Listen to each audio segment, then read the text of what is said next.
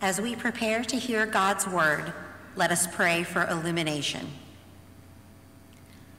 Holy One, open us to receive you, that in our minds we may know your truth, in our hearts we may feel your presence, in our lives we may grow your love. Amen. A reading from the Gospel according to Luke. In the 15th year of the reign of Tiberius Caesar, when Pontius Pilate was governor of Judea and Herod was ruler of Galilee, and his brother Philip, ruler of the region of Iturea and Trachonitis, and Lysanias, ruler of Abilene. During the high priesthood of Annas and Caiaphas, the word of God came to John, son of Zechariah, in the wilderness. He went into all the region around the Jordan, proclaiming a baptism of repentance for the forgiveness of sins.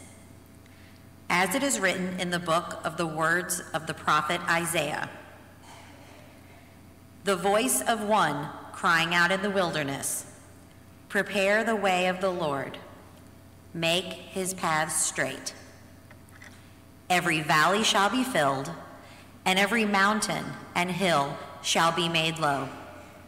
And the crooked shall be made straight, and the rough ways made smooth. And all the flesh shall see the salvation of God. This is God's story for God's people. Thanks be to God.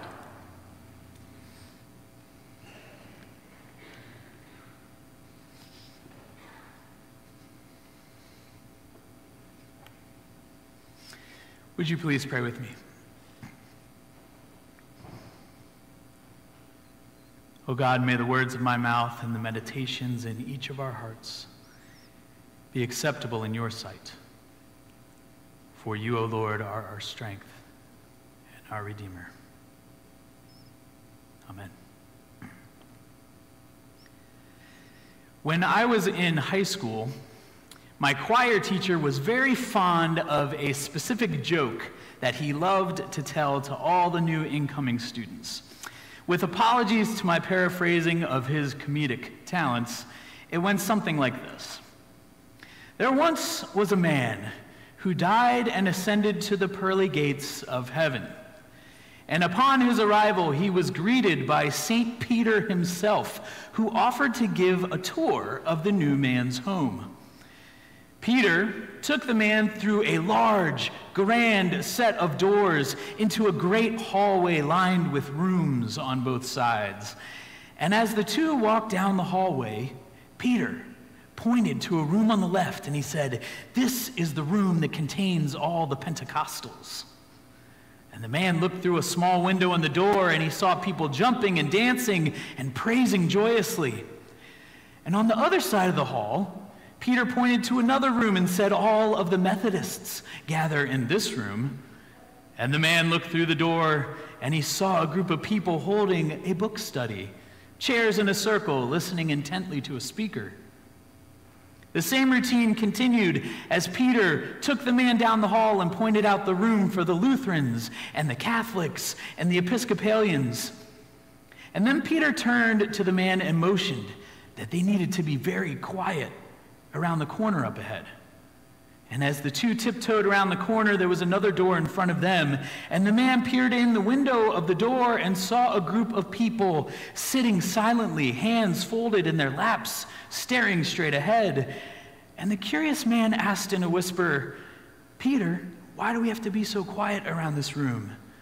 And Peter smiled and said, Those are the Presbyterians. They think they're all alone up here. My choir teacher would always give me a good wink when he delivered the punchline to this joke. He knew I was a good sport. In the years since, I've heard this joke told different ways, perhaps you have too, with the group of people who think they are all alone up there, being different denominations each time. It's always told in good fun, but you know, one thing about this joke never seems to change in all the ways that I have heard it told. The groups of people who occupy the various rooms in heaven, there are always different denominations of the Christian faith. People hearing the joke are almost always members of a Christian denomination. Some of the humor in the story, I suspect, is that there's no real shock for the group that thinks they're up there alone to learn that maybe other Christian denominations might be up there as well. Sure, all of our denominations have different creeds and traditions, but the core tenet of the Christian faith, a belief in Christ as Savior, exists in all denominations. What if, however, this joke were told with a room in heaven that contained Jewish people? What if there were a room for the Hindu people and the Buddhist people?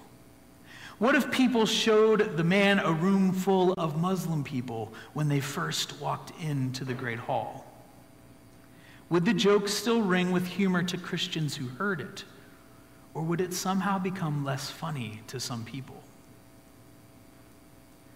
How would our room full of Presbyterians react to finding out that not only are we not the only ones up there, but that we shared eternal salvation with people who did not believe that Jesus was the only way in, like we did?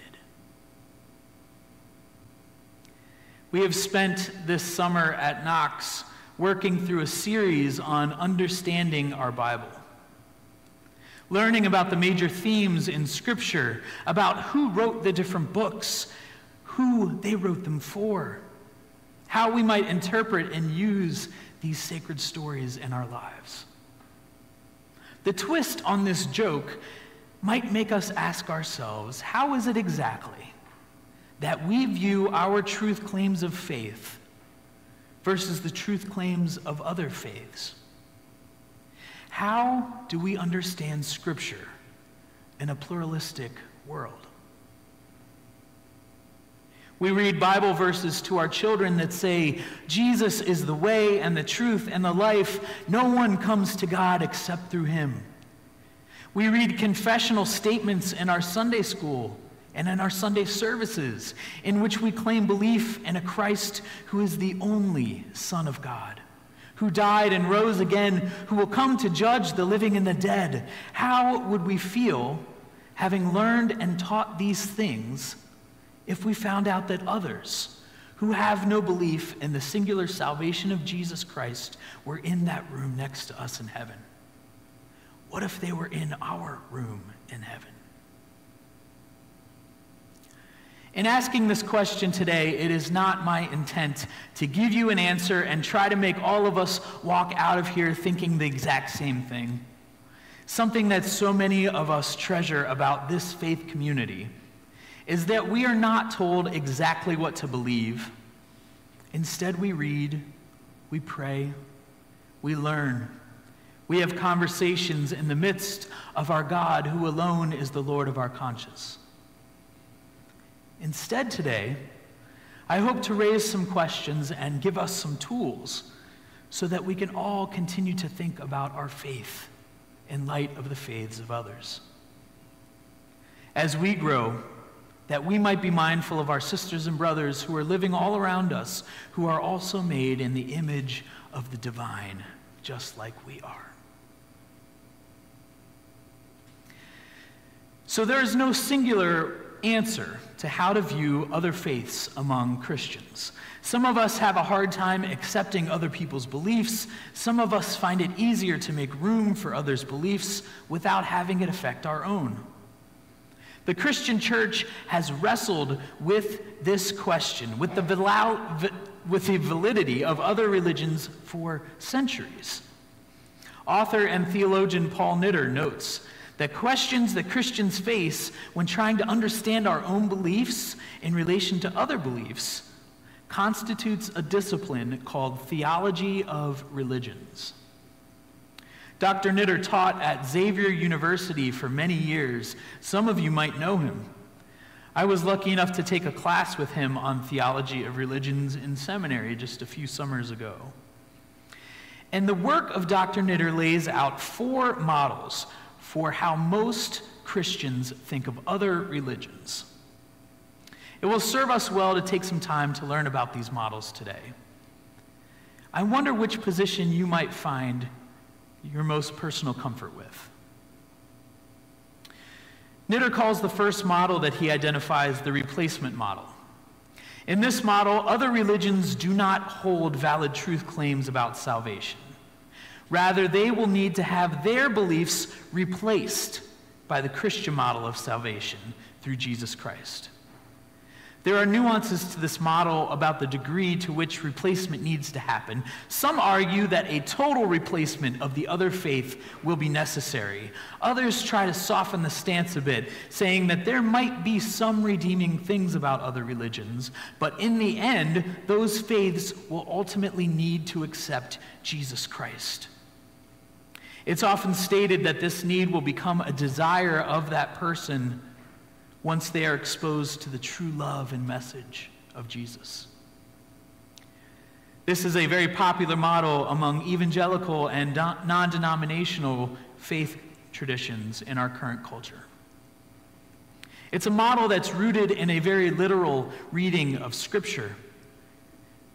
Scripture that is central to the understanding of Christianity as a superior religion to others. The upside of this stance, it makes things pretty easy.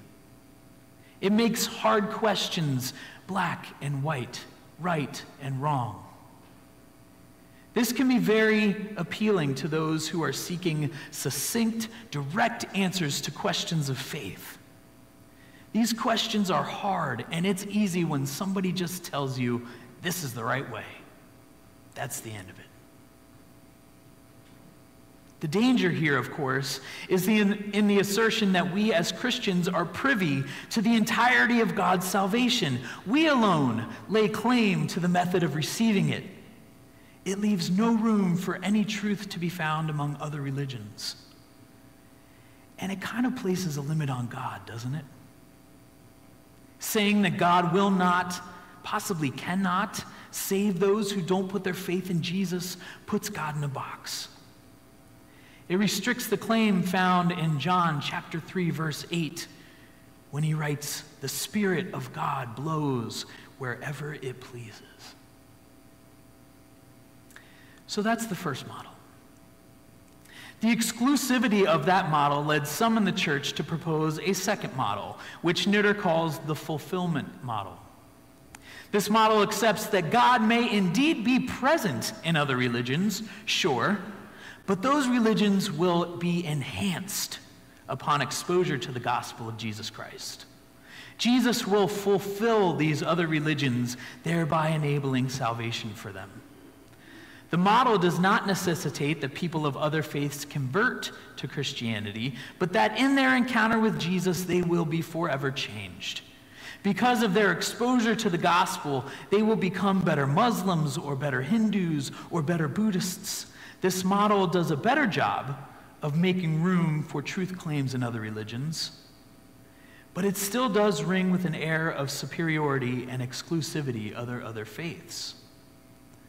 God might indeed be present in your faith, but you still need our faith to find the fulfillment of God's salvation. Critics of this model would, of course, argue to be in community and dialogue with our neighbors of different faiths, it becomes a little less than authentic if we believe ourselves to be on a higher level theologically than they are. And so, because of that criticism, there is a third model that is developed. Knitter named this model the mutuality model. The mutuality model tries to establish an even playing field while believing that people of other religions can be changed by hearing the good news of Jesus. We must be open to the fact that we too can be changed by hearing their stories, by coming in contact with their faith. Not only can other religions be fulfilled by Christianity, but perhaps Christianity can be made more full through conversations with other religions.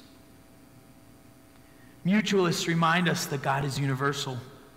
Therefore, truth about God can be found all around us. Limiting ourselves to one religion, they would say, to one line of thinking about a universal God would mean that we miss out on what the Spirit is doing in other places. The image that is often associated with this model is that of a mountain. One mountain that we are all climbing, perhaps on different paths, but still climbing to the top together. Critics of this model are quick to point out that the particularity of God's love, which is incarnate in Jesus, can be lost in this model. That sometimes we can water down Jesus when we remove the singularity of salvation found through Christ. So Knitter names the final model the acceptance model. This model claims that there are many true religions, and that's just how it is. Revisiting our mountain metaphor, scholars would prefer the acceptance model to point out that it's elitist to think that everybody is climbing the same mountain we are. They would perhaps argue for a more accurate metaphor, which might be many different mountains with many different paths. Theologian Mark Heim describes a Christian mountain that will not be higher than any other mountain, for each will be high enough for those who dwell on it to be fully satisfied. But from the lookout of the Christian mountain, we will be able to see and understand just how the diverse peaks of this heavenly skyline give expression to the diversity of the divine life in all of God's creatures. This model asserts that to really love one's neighbor, we must love their otherness. The concerns expressed over this model would include relativism, just like the mutuality model, possibly the lessening of Jesus Christ. So, hearing these four models, I would guess that all of us in this room today find ourselves on a different part of the spectrum between them. Even our denomination as a whole takes a pretty nuanced approach to guiding people on this subject. The official interreligious stance by the Presbyterian Church USA states that PCUSA at all levels will be open to and will seek opportunities to respect dialogue and mutual relationship with entities and persons from other faith traditions. It does this in the faith that the Church of Jesus Christ, by the power of the Holy Spirit, is a sign and means of God's intention for the wholeness of humankind and all creation. The fact that it states the Church of Jesus Christ is a sign and means and not the sign and means probably is a clue toward how our denomination hopes to point us as a body of faith. After all, if we think about our scriptures, the Bible that we have been studying this summer, for every exclusivist sounding passage that people hold up, no one comes to the Father except through me, says Jesus. Don't we also find passages like our scripture this morning that Kate read from the Gospel of Luke? Prepare the way of the Lord so that all flesh may see God's salvation. That is a quotation from Jewish scripture, by the way. This theological exercise, this intellectual thinking, seems to be a comfortable place for most of us adults here at Knox. We like to read more about the subject. We like to hear discussions about differing viewpoints. We have thoughtful sermons. We have well crafted adult education presentations. It allows us to wrestle with the questions that are involved. What I find most interesting about this subject, however, is that the, there is a different level of urgency with our youth when approaching a theology of religions. From my experience with them, this is not a subject that they just want to sit back and reflect upon.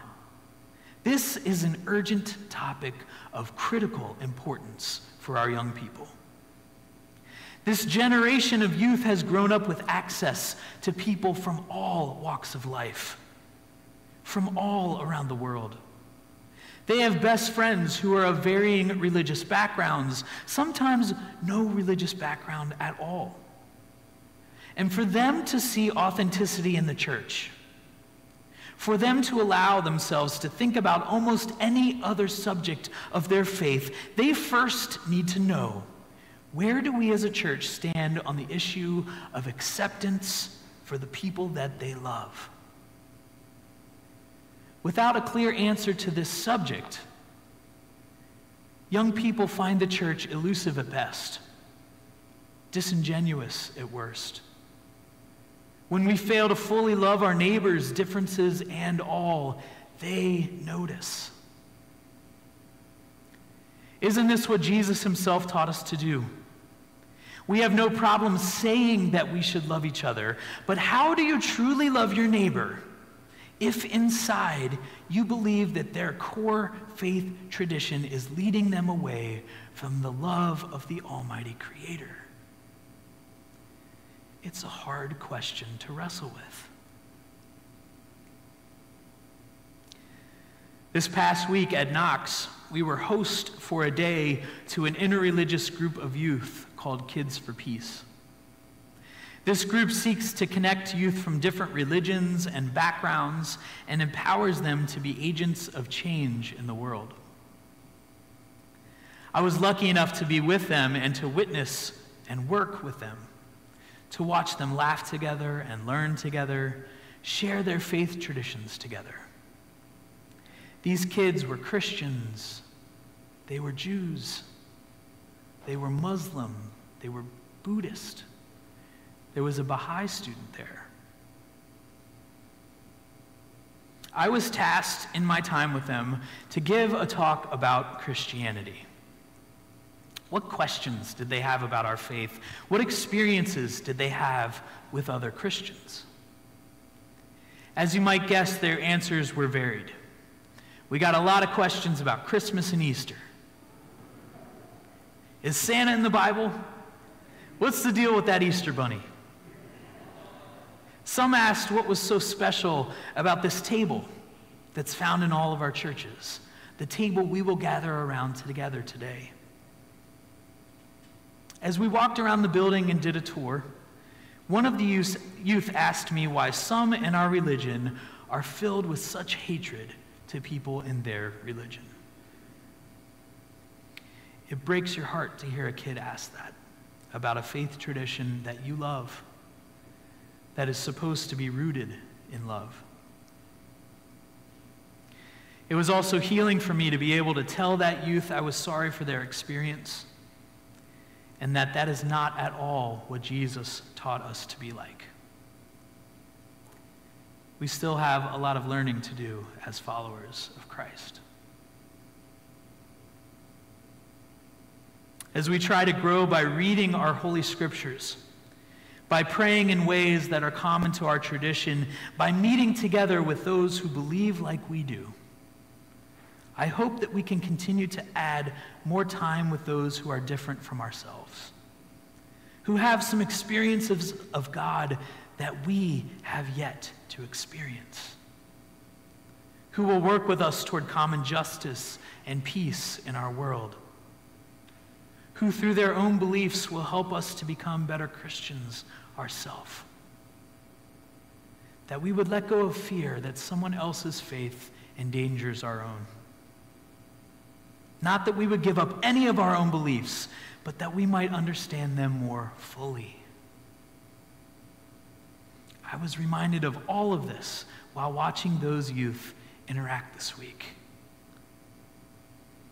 May they continue to teach us how to be a true community of our diverse God of love.